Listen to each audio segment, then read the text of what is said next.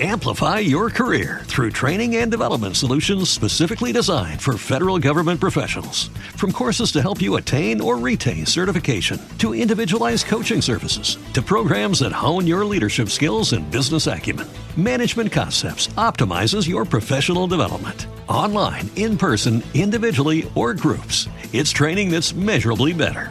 Learn more at managementconcepts.com. That's managementconcepts.com.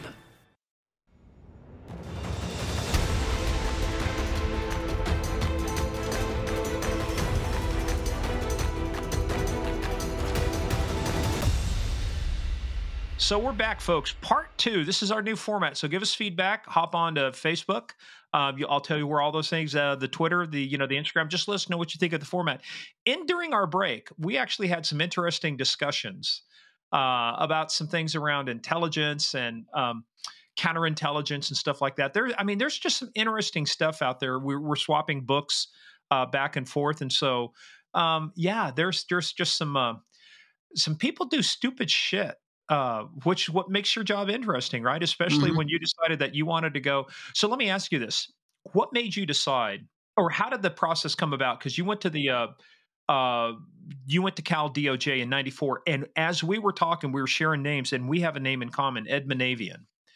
And so, Steve, when I was doing my work down at US DOJ on information intelligence sharing, one of the reps we had from California was from Cal DOJ. And I, I said, What's Ed Manavian? Well, so Terry Gill, t- tell tell uh, tell him Gary, who was Ed Manavian to you? Well, Ed Manavian, um, when I first met him, he was a supervisor at B and E in Riverside, and uh, he's he's a character. He's he's he's a pretty funny guy. He's a great guy. And uh, after uh, 9/11, the Attorney General Bill Lockyer decided that California needed its own organic counterterrorism uh, intelligence collection um, uh, organization, and so he tapped Ed Manavian um, to be um, the chief, and uh, and Ed tapped me to be the task force commander to stand up the task force in in uh, Southern California. I had uh, Monterey to San Diego. So I, I owe cool. Ed a lot, but I also he's a great guy. He's a really good guy. And so we were just talking about the small. I mean, we're sorry. We were talking about it's a small world, right? We're all related by two degrees of separation.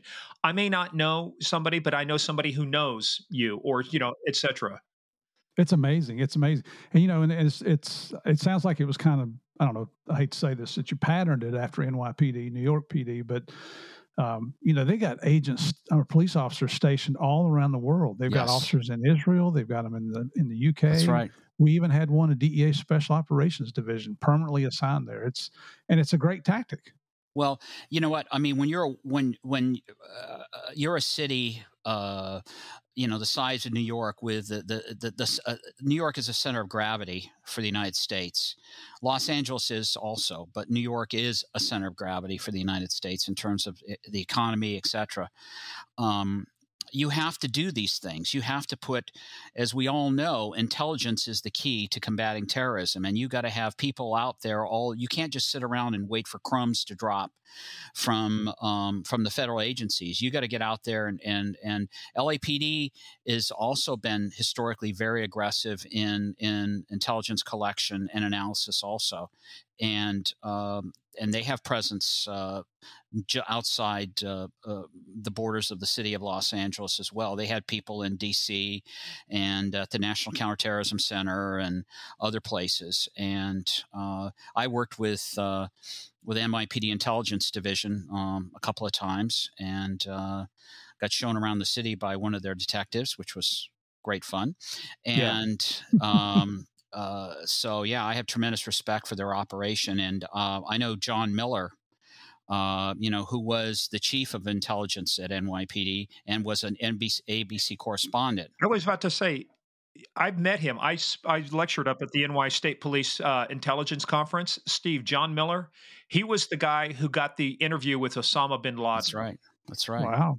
He's wow. a he's a he's really he is a true believer um, and I I had a great working relationship with him, and uh, you know because we were you know, we were kind of the new guys on the block uh, in terms of the counterterrorism intelligence thing, and and and John was brought in post 9/11, and um, uh, you know, I, I, have nothing but respect for him. He really, uh, you know, he's one he of the good guys. He brought a unique view to it. One of the things I liked about John is he brought a unique view to it. He didn't bring in a law enforcement background. I mean, you you think think of this. Here's a guy who found Bin Laden as a news reporter when all the intelligence where's where is this guy? He finds him and interviews him. Right. Mm-hmm. exactly well, hey we had we had the guy that pulled uh, uh Saddam Hussein out of the hole. Yeah out of the damn hole. Kevin Holland. Kevin Holland. We we we know people on this podcast. We know people. Um, that's right. Hey, but I got to ask you one question though. Uh, um, well, look, let's put this in perspective because I do want to talk about your work on the terrorism. But look, you said like maybe New York was maybe the the the one side of it. But when I think of the United States, if I'm attacking something on the East Coast, yeah, New York is the top target. But if I'm thinking of the West Coast, LA is the top target. I mean, oh, you guys were top targets for terrorism, top targets because of the economy, and so yeah, having to build your own uh, capability. I mean, that's just like it seems like a, a duh, but it's not that easy to do, right? I mean, it takes a lot of work. And during that time, did you ever know Rich Mraz over at LAPD? What was the name, Rich? Rich Moraz. He was the commander at Rampart when the whole Rampart scandal went down. No, he no. was doing a lot of ter- anti-terrorism stuff, I think, uh, with the Olympics and stuff. So I didn't know if you guys okay. ever crossed paths. No, I, uh, I, I don't believe so. Um, uh, that's it. I mean, there's there was eh, you guys were building up to that. So talk about your transition then from, uh, oh, not transition, but Cal DOJ. But how did you how did you end up getting involved with the uh, Joint Terrorism Task Force, um, which really took on a bigger role, obviously, after 9 11. So before 9 11, you had the JTTFs, but they weren't as big of a deal. Right. In 99. Correct. Um, I'll backpedal and say that I've always been fascinated by the subject of two subjects espionage, the world of espionage and counterintelligence, and terrorism and uh, going back to the 80s um, and the Olympics in Los Angeles. And so I've kind of always been fascinated by that and had the opportunity uh, when one of our agents was departing to because uh, I already had the necessary clearances because I've been working with the bureau on public corruption cases and other things. So um, I uh, and I was working intelligence, and so um, I asked for that billet and uh, went to the Joint Terrorism Task Force in '99 uh, and was assigned to domestic terrorism squad, and that was where most of the locals were on the domestic terrorism squad. Now you were still a then. Cal DOJ employee at that special time, agent. Right? Yes, I was a special agent. Yeah. Um, why not just a regular agent? Why did you have to be a special agent? well, that's what they called us. I don't know. well, that's what they call anybody that wasn't a trooper, you know, because you do have investigative abilities. Can you imagine how, hi, I'm not just trooper, but I'm special trooper, right? I bet you are. Yeah, yes, you are. I think that went back to J. Edgar. He wanted to distinguish themselves. They were, we just weren't going to be agents. The FBI was going to be special, special agents. agents. Yeah. Yeah. Because you had railroad agents, you had other agents. Hey, you know that. Yeah, look at it, Murph. He's shaking his head, go, yeah, whatever. You know. now I got asked. I, I was on the witness stand in Miami at one time in a trial, and defense attorney asked me, "What's your title?" And I told him special agent. He's like, "What makes you so special?" And I was ready to answer, and, uh, and uh, you know, the prosecutor objected, and the judge jumped out of his chair and told the defense attorney to go sit down. I didn't get a chance. well, let me ask you this. Agent Murphy, what was going to be your answer if I said, What makes you so special? I said, Let me just slap you one time and see how special you think that is. no, I'm joking, everybody. Just joking here. Yeah. yeah federal district court. Yeah. Good luck yeah. with that. Yeah. yeah. He's joking. He wouldn't have slapped him one time. He would have slapped him three or four times. Yeah. Oh, yeah. Before the marshals grabbed me and threw me to the ground. Yeah. But boy, wouldn't that be cool? yeah, that bam. One of the things, if only, if I could just get away with it, you know, I'd, I'd take look what it would have been a misdemeanor at the most, right? Pay a fine, you know. I would uh, take uh, I would take the misdemeanor. That would have been a career move. Yeah. Yeah. Hey, but imagine real quickly though. Suppose you had secretly won the lottery and you could have just told everybody, "Hey, fuck off! I can do whatever I yeah. want." You would have done that, wouldn't you? If you if you knew you had ten million waiting for you when this was all over, it would have been. It was worth it. Uh, I tell you what, man, I love being a cop so much. I I don't think I could have done it. Yeah. All right. Well, hey, back to our reg- that was a digression. So in our drinking game, that's digression number two. Back to our regularly scheduled well, podcast. It's number now. one at this part, but it's number two for both parts. See, I'm keeping track of everything of overall, right? So it's uh, so, but in, in any event, you're taking a drink. So, Woohoo. um, so, but back to you there, Gary. Our special, our special, not just a guest, but a special guest. Yes. Our special, Special guest, agent guest. special agent, special guest, uh, special K. Um, so let's talk about this. So, what kind of things? What were the big cases before 9/11? But what were the things you were working on from a domestic terrorism that were of interest to the state of California? What what was getting your attention? Well, in actual fact, um, Is there any other kind of facts if they're Well, not actual facts? well, you can slap me when you see him. made up facts? I mean, are these made up facts? I'm sorry, it's like a defense attorney would do. Oh, in, act, in actual fact, what are there, what other kind of facts are there? But anyway, I'm just kidding. But in but in actuality, yes. Right. Well, in actu- i- in actuality, um, we had uh, uh, a few groups that were um, uh, domestic terrorist groups, theoretically, potentially, um, that uh, we monitor. but it wasn't directly. This was this was uh, more about me being there was more about the state of California or the Department of Justice having a seat there than it was about me doing something specific for the Department of Justice in terms of of of uh, you know a specific target that I was working on under the auspices of the Joint Terrorism Task Force. I was assisting um, uh, with um, investigations that were uh, ongoing uh, involving different types of targets uh, that were, um, you know, um, one one involved uh, individuals who uh, potentially were going to. Uh, you know, or had placed a bomb somewhere, uh, and they were kind of a, a, a radical religious group, um, and um, things like that. Uh, uh, there were not any there was nothing there that was like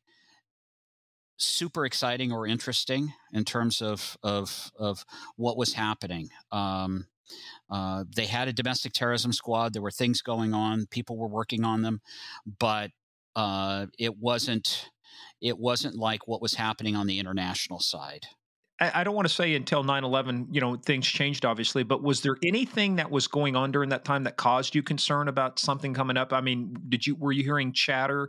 Because look, we had the we had the bombings uh, in Nairobi and, and Tanzania. You had the embassy bombings.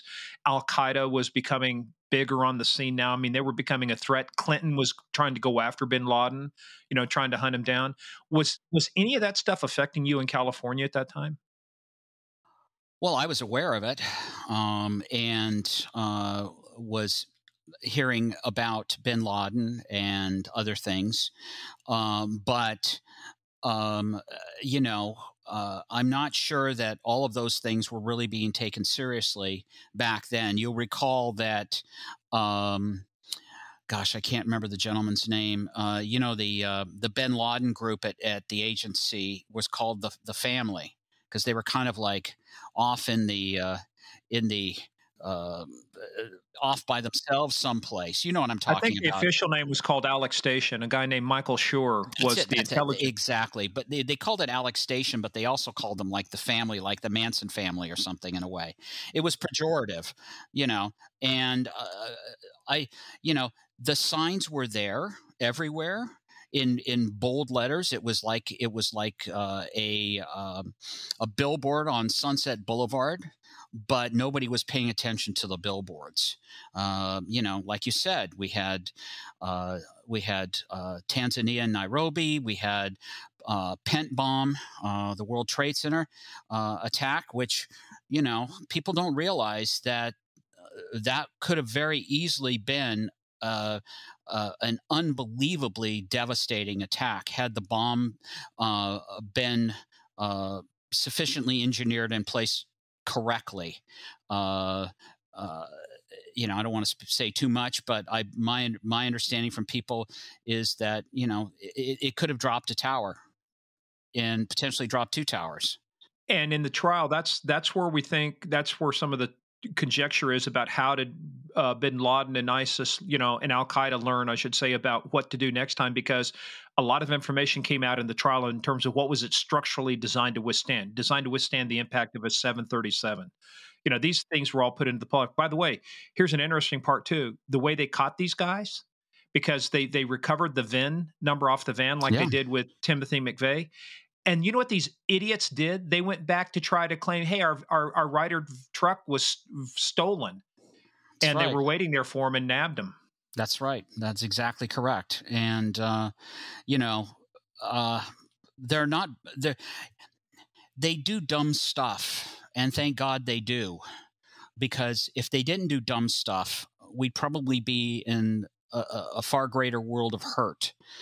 Um, but they also have some very intelligent, sophisticated people um, that are extremely dangerous and uh, continue to be so. So we cannot dismiss them as being uh, a bunch of fools. Uh, they're deadly serious and um, they have long memories and they're not likely to go away anytime soon. Yeah, uh, episode 11, we had uh, two of my friends from the Counterterrorism Command, New Scotland Yard, that worked the 7705 train bombings. Oh, yeah. And and then the follow up bombing. A lot of people don't realize there were actually two attacks. The second one fizzled out because thankfully these guys weren't as bright as the first ones, who unfortunately pulled it off. Was that the um, the the one where they had the bomb at uh, outside a, a, a discotheque uh, in London, central London, and then they ended up at Glasgow? Uh, no, that's a different one. Okay. Um, this this one that was this a close one, call.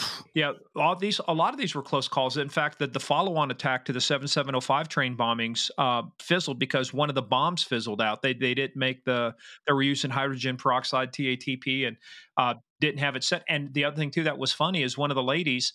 Uh, that they went to interview called in to complain. She complained because somebody parked in her space, and it was one of the bombers from the second attack. So, but anyway, but like you're saying, it, fortunately we don't get. Uh, but the thing is, but they're thinking differently than we are about the problem, and that's why they thought differently about how to use planes.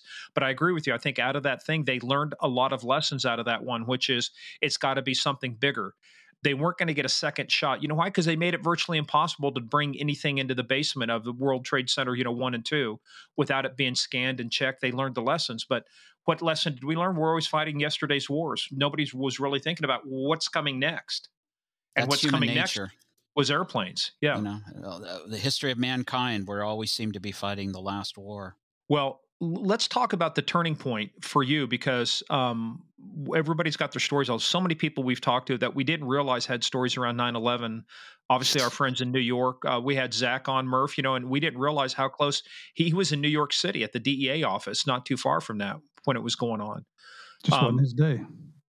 Yeah, Let, us talk about you though. What with 9/11 because that had that changed the op tempo that changed fundamentally the mission of the JTTF. What happened? I actually had promoted in January of 2001 into internal affairs. And so um, I maintained a sort of quasi liaison uh, role, but my primary mission was internal affairs cases right up until uh, September of 2001. I was actually in a training school in Sacramento on 9/11 and woke up that morning and and and and saw the um, the flames coming out of the building and Katie Couric saying, you know, it looks like there's a really bad fire in the trade center. And I'm going, mm, I don't know about that. It looks a little worse than just a fire, you know. And of course, the rest is history. And for the next four or five days, we were all glued to the TVs in between breaks in the class and everything. And then Ed called me up and asked me if I wanted to, uh, told me about what they were doing and asked me if I wanted to uh, be part of it. And I said, hell yes. Well, eh, not that into internal affairs we've talked about is a necessary thing. You have to do it right. But I mean, but this this was your chance to get back in the game, get in the mission. Um, Absolutely. Um, yeah. What, what, what did you end up doing? Uh, in, in terms of standing up the task force. Um, yeah. Well, and, and what was your new mission? What when Ed brought you back? What did he want you to do? come up with a task force and come up with recruit people. He actually he and uh, uh, my immediate uh, boss, uh, the special agent in charge in LA that I was working for, John Kenny, um, we all put our heads together to try and figure out um, where we can recruit agents or or officers and uh, from other P- uh, agencies. We had a highway patrol officer. We had uh, a detective and and a, and a sergeant from uh, another South Bay city. Um, and actually, two South Bay cities now that I think about it. Um, and we had liaison from Ventura and Santa Barbara counties and and uh, Orange County until they stood up a task force in Orange County. And uh, one of the big things that um, that uh, we did was pick, uh, identify candidates um, uh, that we needed for uh, an analyst, um, Uh, and uh, that was one of the things that I really think is so important. Uh, intelligence analysis is critical uh, because you have to make sense of all this stuff because there's loads and loads of information coming in and it's just white noise unless somebody can sit down and slog through it and make sense of it and connect the dots so that the uh, the, the the trigger pullers and the and the the knuckle draggers and the collectors can get out in the field and do their jobs. They need they need uh, they need that. And our role was um, specifically to be an intelligence clearinghouse for other agencies. We weren't really going to be doing criminal cases ourselves. We were strictly an intelligence collection and an analysis unit, and we had eight our our agents uh, and uh, peace officers, our collectors, were building cases that we would hand off to sister agencies like LAPD and the Sheriff's Department and the FBI uh, and other agencies that had, you know, and that's what we did. Uh, that's what we did. We we basically put together cases, got them ready, packaged them up, and handed them off to other agencies. So we we would stay clean and and uh, and and remain in an intelligence collection function. So you were you were kind of operating as a deconfliction center as well, right? Well, not really. Well, kind of in a way, but um, we did have a deconfliction component because we also stood up an intelligence clearinghouse uh, in Sacramento um, that was staffed 24 7. We had some tremendous analysts up there working. Uh, and um, uh, so that became a deconfliction center in a sense. Uh, but we also work very close with LA Clear, which is the deconfliction center in LA, uh, uh, and because uh, my boss John was also the boss of of uh, of LA Clear, and uh, and so yeah, you know that was a big part of it. But the biggest part of it was um, the analytical component. You know, I had I was lucky enough to have a a native Farsi speaker on you know, assigned to me, and um, she was an incredible uh, resource. Uh, and uh, you know that's uh, that's that's a really important thing to have when you're talking about Los Angeles with the largest Iranian expat community in, in outside of Tehran, and uh, that's a really good thing. And and so we had that, and we had other things that really helped us a lot. I didn't know LA had that that large of a oh yeah community. Oh yeah, it's wow. huge, it's huge. So I grew up three years in Iran during the days of the Shah. My first foreign language I spoke was Farsi. Oh, there you go. The Khoda Hafez. I was going to say Khoda Hafez. I don't know much. Up y'all's too. First call, what the hell is that? I said, uh, no, I translated up yours as well. You know, yeah, that's not up yours. It's not, but uh, but so there is a but you're working a lot of that though but it's very unique though because as you move forward in time what possessed you to say hey there's a lot of bombs going off there's a lot of shooting going off uh, a lot of bad things happening over in this place. Oh it's called iraq uh, i'd like to go to iraq I mean, don't you get that you? on a typical afternoon in LA? Yeah, well, not quite the same. It's definitely not quite it's the same. It's more dangerous than Iraq, isn't it? Yeah. Actually, yeah, the 405 freeway is definitely more dangerous than Iraq was.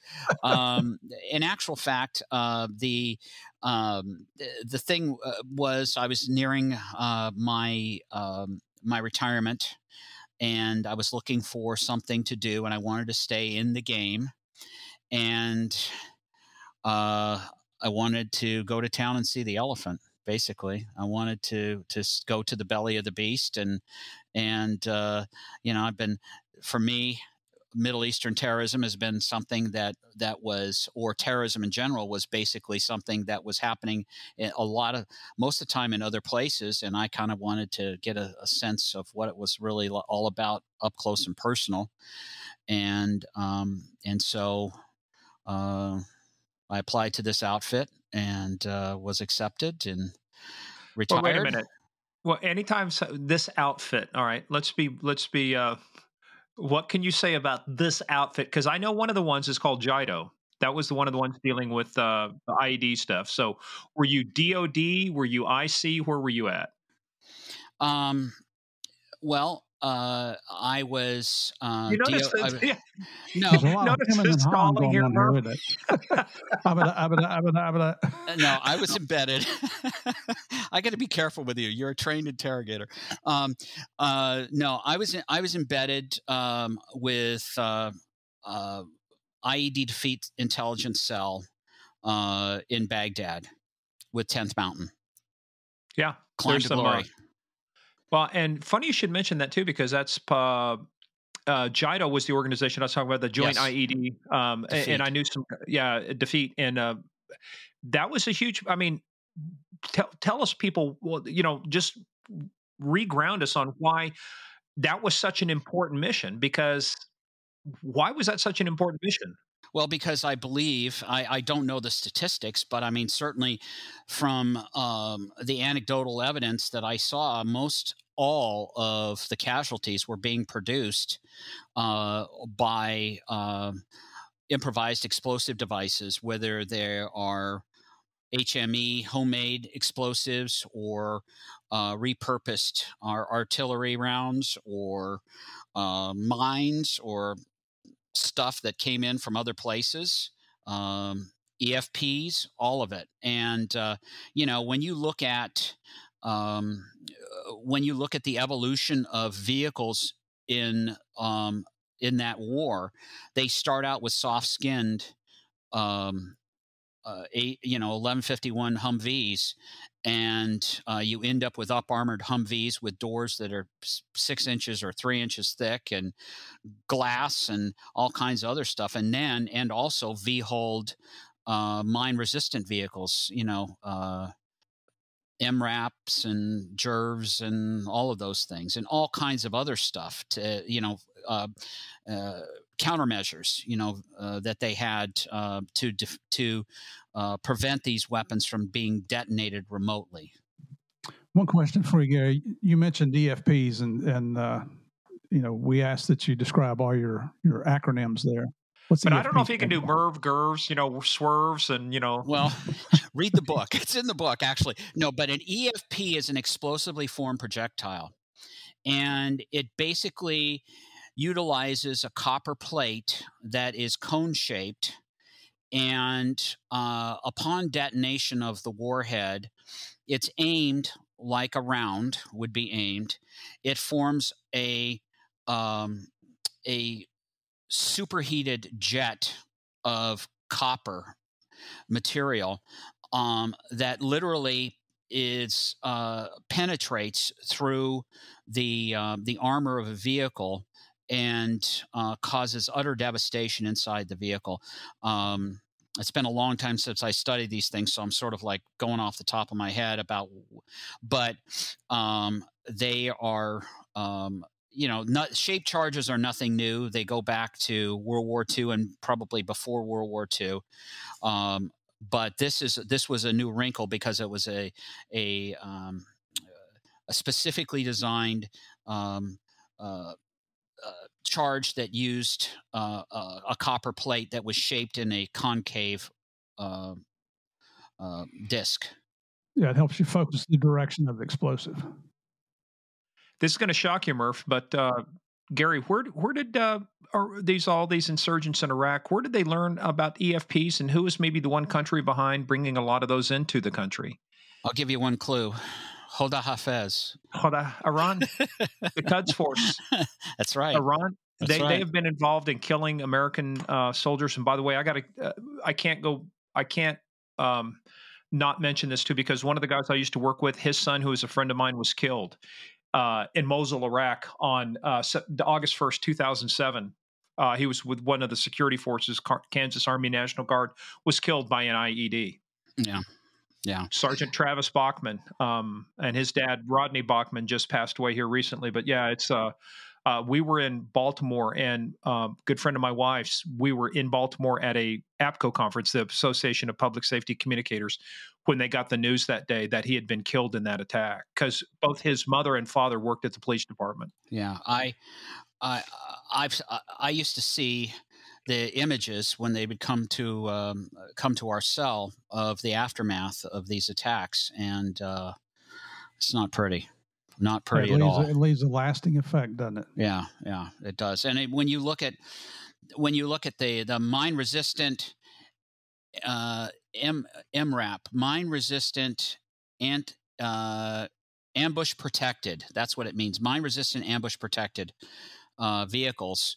Um, I mean, they're not they're not built for the conventional battlefield. They're tall. They're huge targets. They're easy to shoot at. But when you're dealing with with a counterinsurgency situation where you where your opponent, you know, is uh, not playing according to the rules and you know bearing you know these devices in in the on the roadways, you have to have a V hull to jet to uh, to deflect the blast away from the hull. And of course, uh, that's the genesis of these vehicles uh, one of the guys I knew actually was a barista, believe it or not, at Starbucks, but he always wanted to do something different. He ended up working for a company that were doing a lot of the uh, up armoring and the MRAP stuff. There is a place over in West Virginia, Murph, where uh, you just don't get in Humvee and say, "Hey, let's up armor it."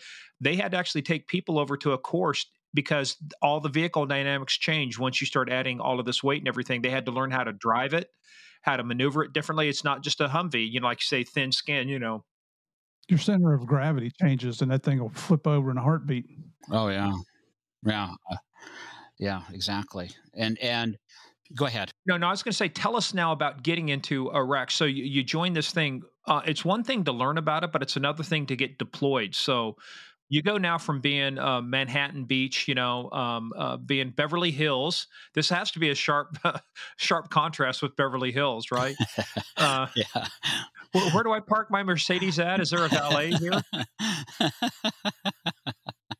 yeah, well, um, yeah. I mean, I haven't never been in the service, it was uh, just a tiny, tiny bit of a shock uh, to be suddenly thrust into uh, into uh, the the world of the United States Army, and the world of the United States Army that is deployed is even more of a shock to that the delicate sensibilities of a of a civilian cop. Uh, but now, um, hold on um, though. I got to ask you one question though. How did that conversation go with your wife? Because I can't imagine she was going, "Hey, is this a? This sounds like a good idea." Hey, honey. Well, you know, uh, my wife. I, I, I told you I wanted you to do something. I just didn't say go to Iraq to do that. exactly. she knew that I was sort of a true believer in this whole world of counterterrorism, and that this is what uh, and and my wife is tremendously supportive. She's been su- way incredibly supportive of me throughout my entire career, through all of the things, through narcotics and having babies, and you know that world. I mean, you know, you're never home, and you're on surveillance all the time, and you're in all that other stuff. And she has always been a thousand percent behind me, and and um, and I know that you know based on what she's told me and what other people have told me. I mean, she was scared to death the whole time I was gone, and uh, because you know um, she was in the in the, the news business, and um, she would be involved to uh, with uh, you know reporting on these stories not report as a reporter but producing these stories you know coming out of iraq about you know x number of soldiers killed and things like that. The, the truth was the truth is that i never heard a hostile shot fired. I heard lots of happy fire. I saw lots of happy fire. Um, and in 2008 uh, you know uh, things had calmed down pretty dramatically. It wasn't 2004, 2005, you know, 2006, where things were pretty wild.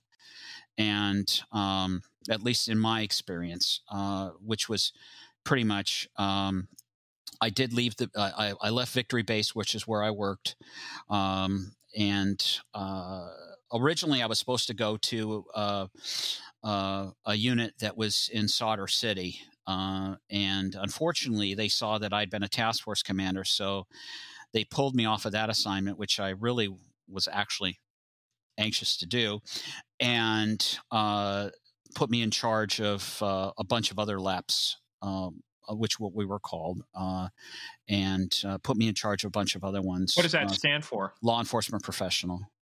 LEPs. Yeah, and put me in charge of the police. Good in thing it wasn't law enforcement professionals retired. That would have been a leper then, right? exactly. uh, and, then and on phone, thank you. so I was, uh, you know, I I uh, oversaw the the operations of a bunch of other guys that are spread out through southern Iraq. Uh, in addition to my my duties with uh, the uh, intelligence cell. So, what were your duties uh, the, to the extent you can disclose those things? I mean, what were you there to do? I was there primarily to provide them, as you as you know, the war had devolved um, to uh, uh, you know an asymmetric counterinsurgency war, uh, and had many aspects that uh, are similar to dealing with organized crime uh, organizations and narcotics trafficking organizations in terms of the similarities in their modus operandi and that kind of thing. And um, so that was one of the things that I was brought in to, to, to lend my expertise to. And not only that, though, at that point in time, um, the uh, U.S. Uh, the coalition forces had to utilize um, the Iraqis just uh, the Iraqi justice system. So that meant that um, and had to bring along Iraqi army, Iraqi police on operations.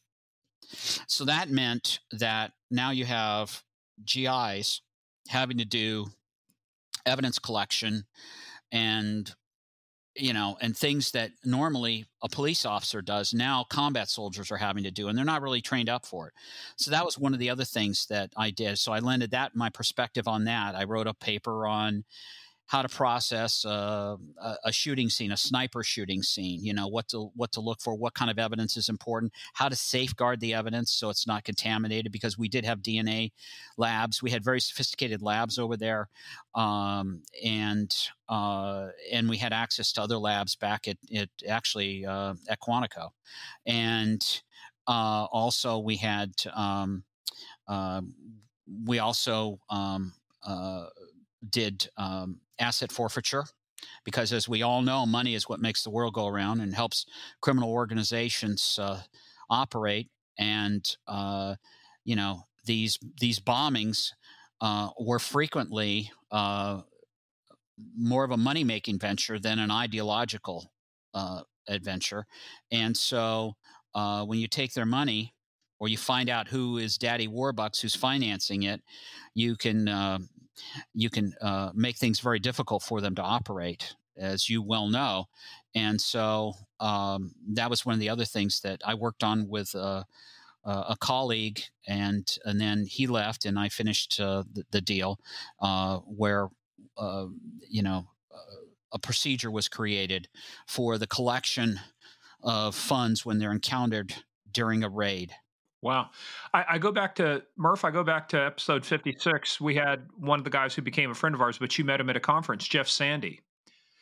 Jeff was an IRS agent that went over to Iraq. And you know what? He ended up interviewing and debriefing Tariq Aziz to drill down on all of the seized assets, the oil for food scam that was going on. That was part of his job to see is from a different aspect, but where's the money going and how do we recover these billions and billions of dollars that Saddam and uh, you know his sons and the other folks had uh, um, stolen and pilfered from the country. I actually I actually liaisoned with uh, with some IRS agents, CID agents over there when I was trying to come up with this uh, with this uh, uh, proposal. I'll tell you what, when you're going after the financial side of it, there, there's no better investigators there. That's right. IRS. Yeah. They're top notch. Yep, they are. They are boy, they definitely put the fear of God in a in a subject when uh, when you find out the IRS is coming after you, it may take them a while, but boy, when they come, it's not good. Don't you guys just love it in the mail when you walk out there and there's that envelope and it's that distinctive envelope that says Internal Revenue Service and you're going, do I want to open this or not? you don't want to, but you better. yeah, exactly. Yeah. Well, you know, remember Al Capone went to jail not for There killing you people, go. Exactly. There you go. evading Exactly. taxes. Yeah. Exactly. Right now, right now, I'm kind of avoiding those or, or dreading getting those from the West Wisconsin Department of Taxation. It's Why? just anything that has tax on it. Well, there, you know, we we made money in there in in 19 uh, in 2019, and then um, you know we haven't since. But they're trying to charge me tax for 2020, and they want to add a thirteen thousand dollar tax bill, and you know, late payment. We've got, What? it, we've got it down to a couple hundred bucks, but now we're you know trying to get rid of that. It's, it's just c- continues on and on and on. I have to say though, they're nice about it. Well, that's It's good. like that's good. kiss you on the cheek before they shove it up your, you know what. Uh, uh, and we- we didn't think you were going to get a happy ending out of this one, Murph. Uh, who knew? here we are digressing.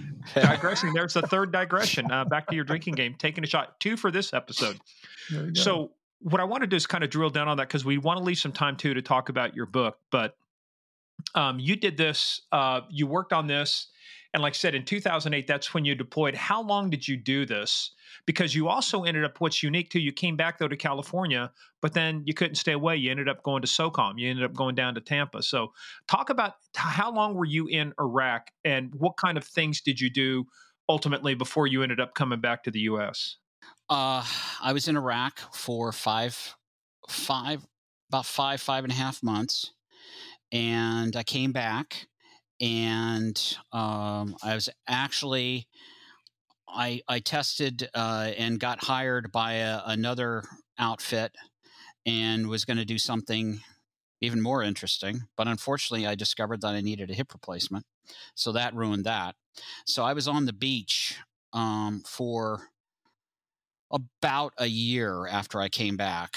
And we- uh, But tell people when we say on the beach, we don't like. I mean, you mean there's you're around a beach, but when you mean on the beach, what do you mean by that from a contracting standpoint? well, euphemistically, I mean that I was basically at home, um, which is actually when I started writing the book in 2009. But um, and then I got hired. Actually, the the progression is I got hired um, uh, to work as a uh, uh, an investigator, uh, analyst, intelligence analyst, uh, terrorism guy on the uh, detainee cases, the military commissions cases, and um, and then I did that, uh, and then I did had you an op- travel down to? Did you get a chance to go to Gitmo? yes, I did. I went to. How was uh, that? How was that experience flying into Cuba? It was very interesting. Um, I was talking to somebody the other day about this, and I'm still not sure which side of the island is the island that you fly into. It's windward or leeward, but there's a there's an airstrip. There's a naval air station on one side of the island, and you fly into there. And we would fly commercial out of Andrews, okay, which was also interesting because I used to see Air Force One all the time when I'd fly down to, which is kind of cool. You know, that's pretty cool. And uh, and then fly down commercial to uh, to Guantanamo, and then take a um, a Navy contract um, barge, basically across the bay to the other side, where the courtrooms and the commissaries and the bars and all the fun stuff is is on the other side of the island.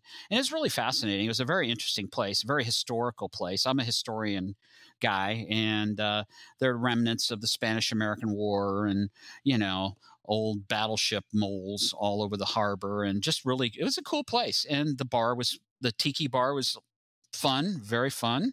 And um, the food was not awful. And uh, the uh, we stayed in uh, the bachelor officers' quarters. Uh, so the quarters were good. Uh, it was just a very, very interesting uh, experience, really fascinating experience. They had commercial flights flying to Gitmo. Yeah, yeah, It was, uh, yeah, it was commercial flights because you had, you had all these civilians um, flying over there. Uh, most of them reporters from all over the all over the world, basically, uh, flying to Guantanamo to cover these trials.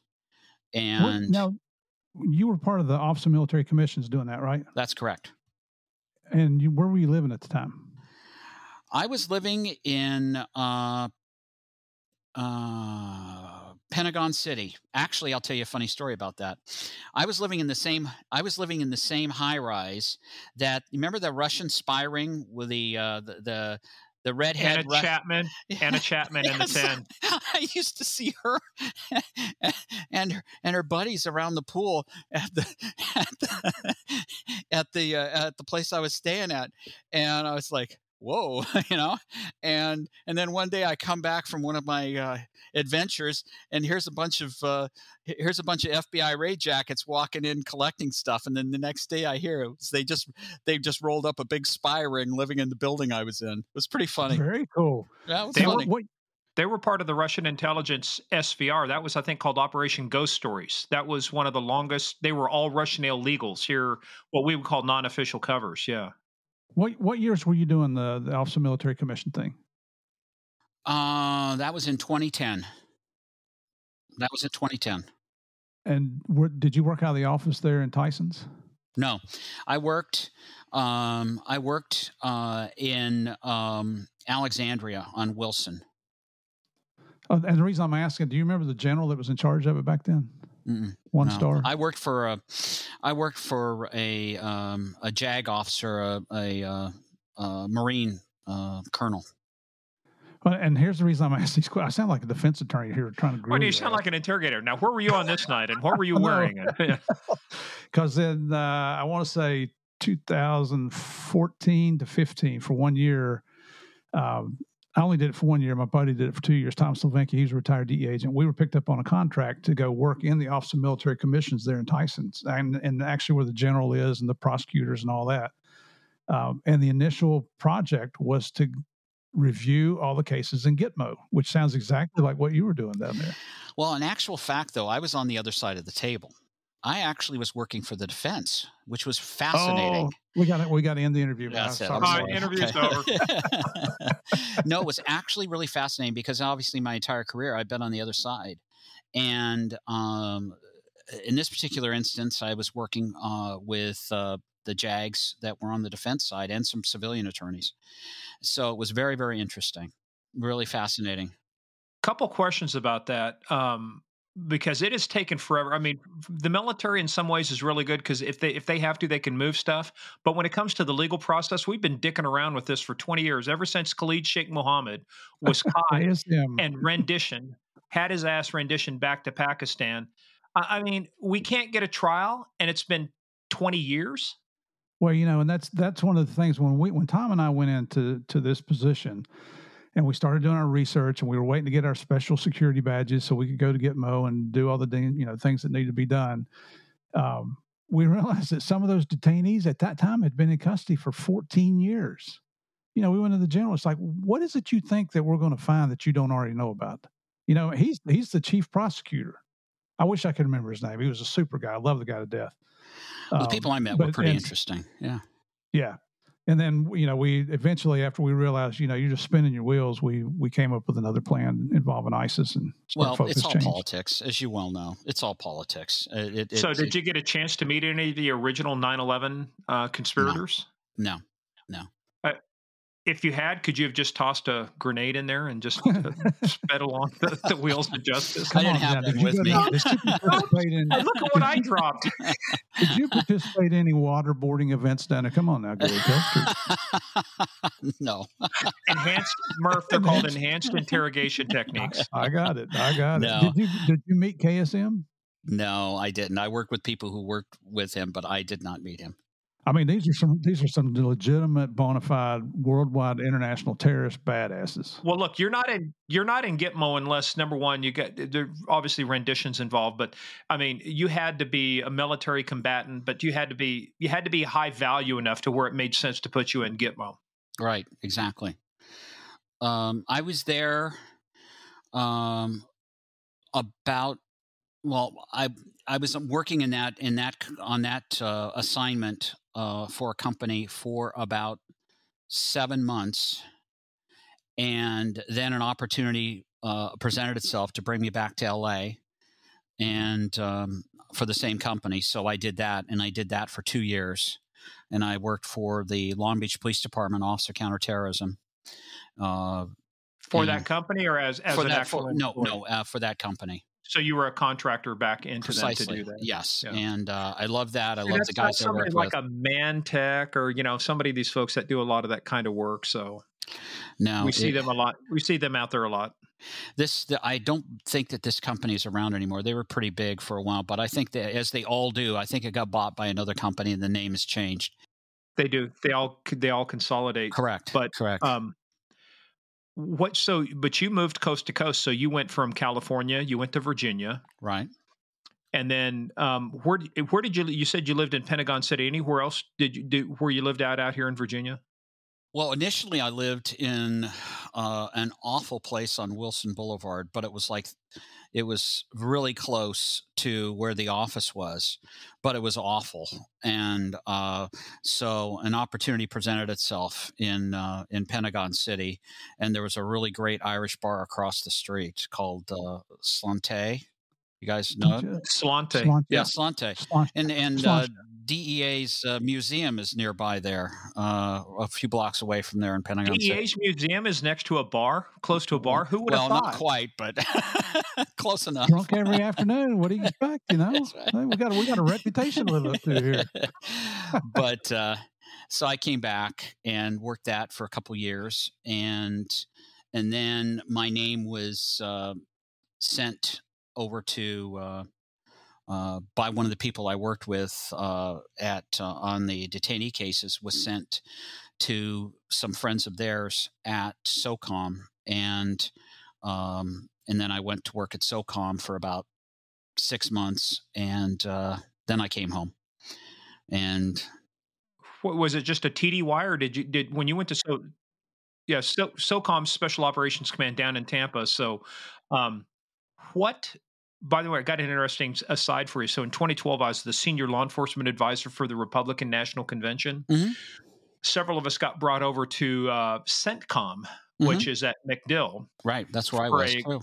Yeah, for a class, we had classified briefings and all that good stuff. But we got to do something to this day. You talk about giving shivers. Um, we were brought into what's called the CPOC, the Central Point of Command, and they were showing us here's what we do, here's how we manage stuff around the globe. Because CENTCOM, you have all the different commands: AFRICOM, CENTCOM, PACCOM, you know all these different things. So, but we got brought into what's called the FPOC, the Forward Point of Command, and it's like, okay, I, I've, and I've told this story before to a couple others, but it's like, oh, this is going to be cool. We brought in, he said, this. I said, show me which phone, because out of the desk came up this it, the desk was flat until you hit a button and then out of it came banks of computers and phones and everything that's where they launched operation neptune spear from and i said which wow. phone and he pointed it to it i touched the phone that's the raid to get bin laden so when Wow, they eventually yeah. got bin laden it was launched out of uh, centcom there in uh, MacDill Yeah, yeah. And Admiral McRaven was uh, was uh, the uh, the commander at SOCOM when I was there.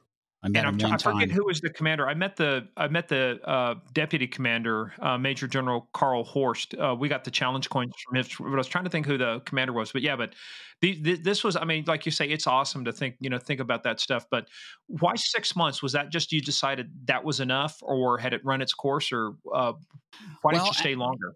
I was tired of being away from home. I really wasn't loving what I was doing. I was kind of, uh, frankly, I was I was kind of bored with it.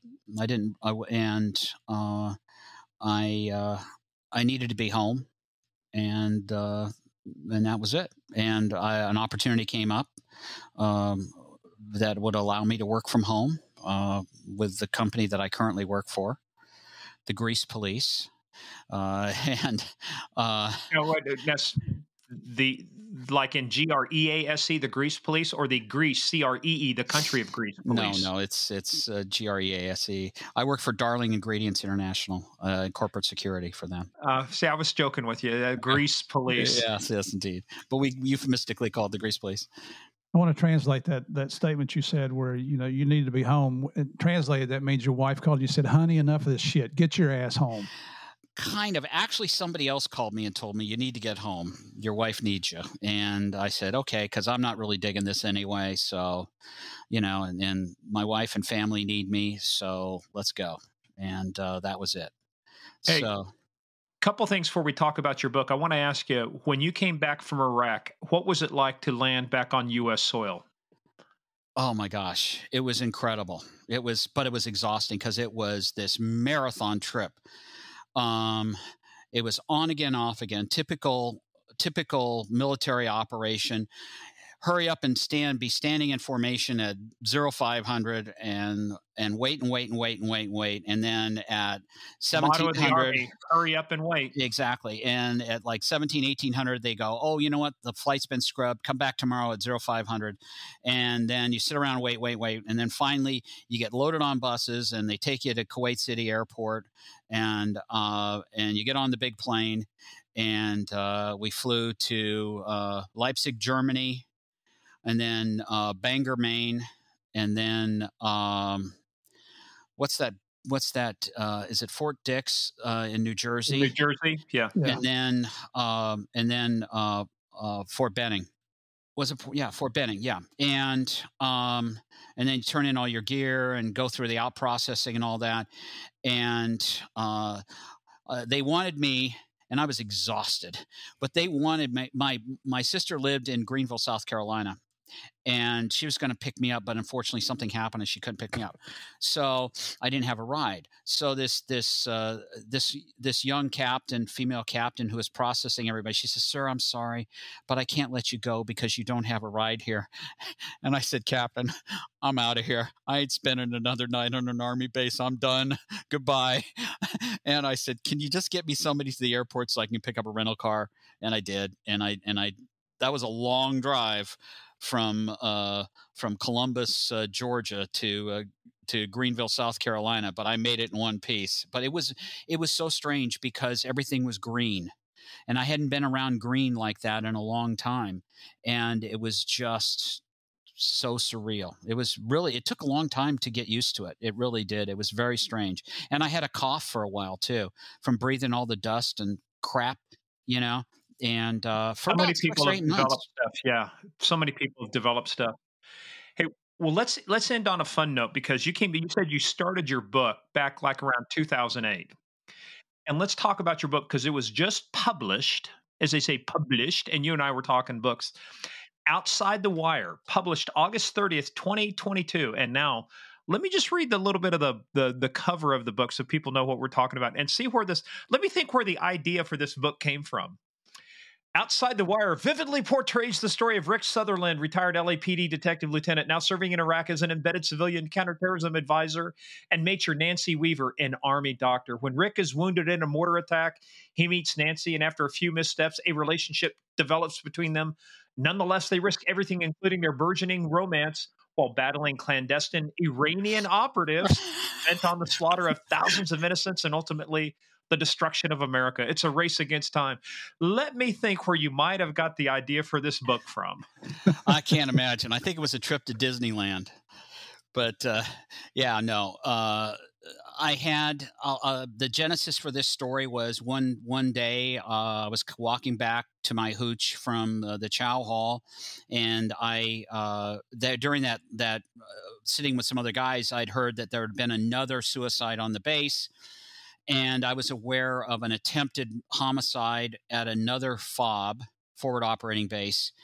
And um, I thought, wouldn't it be interesting if a retired detective such as moi was brought in to help with a multiple victim homicide investigation, like a 10 Little Indians kind of thing, uh, Agatha Christie kind of mystery. And um, I brought that idea home with me and quickly decided that that wasn't the idea I wanted to go with. That I wanted to make it an international terrorism story, and and so that's what it is.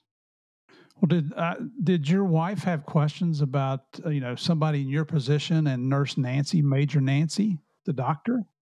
Who's this doctor again? I, hey, everybody! I read the book, and I'm I'm telling you right now, I highly recommend reading this book. It's Thank an easy you. read. It's a quick read it will keep you interested. It's a nice plot in there. There's uh, some surprises that I'm not going to tell you about, but um, but you need to find out about Nurse Nancy. Uh, well, Doctor.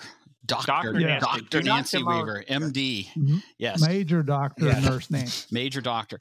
Well, uh, uh, was major know, doctor a major problem when you got back home? no, in actual fact, no. Uh, uh, it was not. Um, uh, that was that. Obviously, that was all fiction. Uh, there's there's a lot that did happen to me that is in the book. Um, uh, many of those things did happen to me. Uh, I did get Saddam's revenge, and I did meet a doctor, and she did, she called it bubble guts, but she was uh, that was as far as it went. she was a lovely person and very funny and very nice, but uh, you know uh, uh that was. Uh, uh, so there were a lot of things. There's a lot of the book that was drawn from my own experiences there, but it is a novel. I was just wondering that when your wife read the, the manuscript, she said, "Honey, you got some explaining to do here." exactly, exactly. Yeah, no, no. But you know, it is the the you know, and what I like about the book is you put in a lot of the intricate bullshit rules that the military has oh my god civilians. oh lord and it is just outrageously ridiculous oh my god i'll never forget one day i'm in a mess hall over at uh, camp Stryker and I'm with some of the guys I work with. And, you know, I'm in Army combat um, uniform and I have an M9 Beretta on my hip, uh, but it is unloaded as per the regulation. And I'm thinking to myself, you know, of course, I know, I know. Nothing what, strikes terror into the hearts of, uh, yeah. uh, you know, attackers yeah. is knowing you have an unloaded weapon. Yes. Well, exactly. Which is probably why, it, though. Yeah. Which is probably why you have so many of these blue on blue, blue attacks, yep. uh, because the guys are walking around with empty weapons, which is just like so stupid. But in any event, um, this this uh, E5 comes up to me and he says, uh, "You know, your your weapon's off safe," and I'm thinking to myself, why are you a why are you looking at me that hard? And b you know why do you care? The damn thing is unloaded. The magazine well is empty. I mean it's just dumb. It just really is dumb. You know we you know we were cops for you know decades and decades. We're used to carrying a gun all the time. And to be told that when you're in a combat position you're in a combat zone that you have to walk around and on a base shared by Iraqi army people who one of which actually pointed a dishka which is you know the russian equivalent of a 50 caliber machine gun at me when i'm in my pt gear zero threat whatsoever. The guy's grinning at me.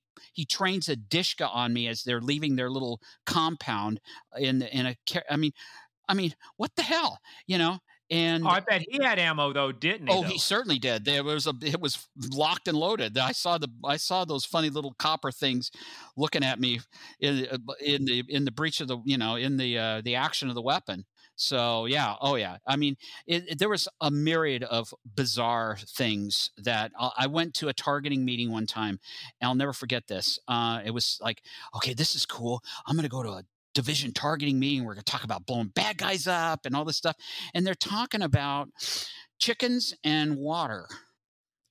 I shit you not. Chickens and water. Was this code for something? I don't think so. I don't think so. Maybe Sadly, it was, it was, not. It was not. And you know, um, it was bizarre. I'll, it I'll guarantee you attorneys have come up with this plan. Yeah, wow. because I oh, went to oh, oh I absolutely. went I went to I went to a meeting in SOCOM that was it was Tom Slavinky and I. We were the only two non-attorneys in a whole room full of attorneys for two or three days, listening to them make decisions on how you run a war. And it is the scariest thing I think I've ever heard in my life. The God bless our troops out there. You can be under fire. I mean, taking rounds, and there's air support that could respond within less than 60 seconds and they've got to get permission from an attorney before the Fuck air support. That and, see, that's it was unbelievable. That's the biggest problem too. They had over at the agency with people and other folks in the intelligence community. Nobody wants to take a risk anymore because attorneys are waiting to hoist somebody on their own petard, you know, and make examples out of people. It's like because they are so risk averse. Well, God, you're in a combat zone or you're you're trying to run exactly. ops against the Russians and the Chinese. There is this thing called risk. You need to be able to take risks you know, so you can get the ultimate rewards. I mean, can you imagine these kinds of restraints in a in uh, in a global conflict like like World War II? Do you think things like people were even considering something like this back? I then? guarantee you, there was no attorney on Eisenhower's staff when they were thinking about D-Day. oh yeah. my God, no, no. I mean, it's just. Can it- you you're imagine if there right. was though? Well, we got it. I think one of them would have been shot and thrown out and said, "Oh, look, accidentally shot himself five times in the back." Yeah, You know, uh, I think. Uh, uh, Murph, I think you're 100% correct that uh, uh, that uh, it's the lawyerization of of the military, lawyerization of law enforcement, um, that is really a, a problem, and uh, you know it costs lives. Uh, People lose their lives because of it, And the public will never know. That's and the the public will never know. Mm. Well, if they listen to Game of Crimes, they'll know. don't know. By God, you listen to us. Uh, so, hey, look, guys, this is as we get in our new format. We're going to bring this to an end because we're trying to keep these things around an hour, make them easy for you to consume. But let me tell you what, you got to go to our website. Okay, so here's what you guys do. You don't go anywhere, Gary. You just hang on there, right? So we hope you guys enjoyed that. Head on over to our website though, because we're going to post it, post his book up there, and you're going to be able to get to it. You guys got to read it because he's also got a script option. So we need to make sure that uh, he gets visibility on that. So head on over to Apple uh, and Spotify, get those five stars, right, Gary? That just tell them they have to hit the five stars. You don't know why, just tell them they have to do it. Five stars. Right? Five stars. Five stars, right? Head on over to gameofcrimespodcast.com, our website. Like I said, that's where we're going to put his uh, book up there. And I'll tell you what, if you're not reading his book, if you're not reading Outside the Wire, you need to be. You need to be. So uh, go it's there. It's an excellent book, and then we need to put his website up there too, so people We'll put it can in follow Gary. Edgington uh, author. So GaryEdgingtonAuthor.com. You can go to, but that'll all be on our sh- our webpage there. So follow us on that thing they call social media at Game of Crimes on Twitter, at Game of Crimes Podcast on Facebook and the Instagram, and go to PayPal. But where you got to be, I'm telling you, and where you got to be too, Gary. Where do you got to be, Murph? Where do everybody have to be to get not only this content but even better content? Oh, you got to come over and check us out on Patreon. There's a a ton of extra comment over there that our content. I'm sorry, probably more than we have on a regular. Podcast. Well, we have comment show. and content. We comment on our content. Oh yeah, we've got a lot more comment on that. so, a lot of things that we don't normally say on a regular podcast, but it's everything from we're rating cop movies to we're having episodes on you can't make this shit up, which is some of the hilarious, most hilarious And stuff. speaking that, a year ago, we rated for Christmas the greatest Christmas movie ever made, Die Hard, and we actually had one of the guys from LAPD SWAT, Yep. Rick Massa, who was who took down the the North Hollywood bank uh, robbers. Oh, um, We came on, we did the real, we did the real analysis of Die Hard, and this month it's going to be Clint Eastwood. So we got some Clint Eastwood movies to Oh, talk about. cool. Yeah, oh my Dirty Harry. god. Yeah. Dirty Who? So- Dirty Harry. But come and check us out. Check us out on Patreon. See what you like. See what you don't like. Let us know what your comments are. Just because we don't agree with what, e- what each of us says doesn't mean we have to be enemies. So come on over and check it out. Yeah, but you you want to agree with us after listening to us. You realize we were right all the time. Yeah, you'll feel sorry for us and you'll want to So stay. patreon.com slash game of crimes. That's patreon.com slash game of crimes. One more time if you're on Quaaludes. Patreon.com slash game of crimes. Head on over there and have fun with us. But hey, look, we couldn't have done this without our special guest, not a guest, but our special guest, Gary Edgington. I mean, cop extraordinaire, super secret agent doing stuff we don't know for who really, but he's over there in Iraq, you know, uh, SOCOM coming back. But hey, good luck on your book, Outside Thank the you. Wire. Thank you very much. Thank you for being a special guest. And thank you guys for playing the biggest, baddest, most dangerous game of all the original, unadulterated, and always special Game of Crimes.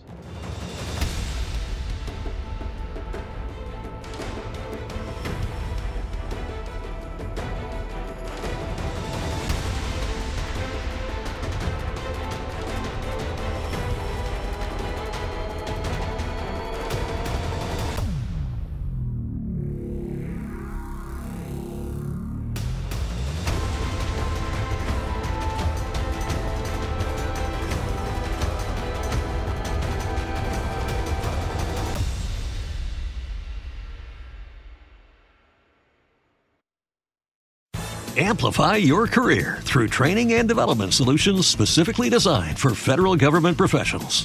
From courses to help you attain or retain certification, to individualized coaching services, to programs that hone your leadership skills and business acumen, Management Concepts optimizes your professional development. Online, in person, individually, or groups, it's training that's measurably better. Learn more at managementconcepts.com. That's managementconcepts.com.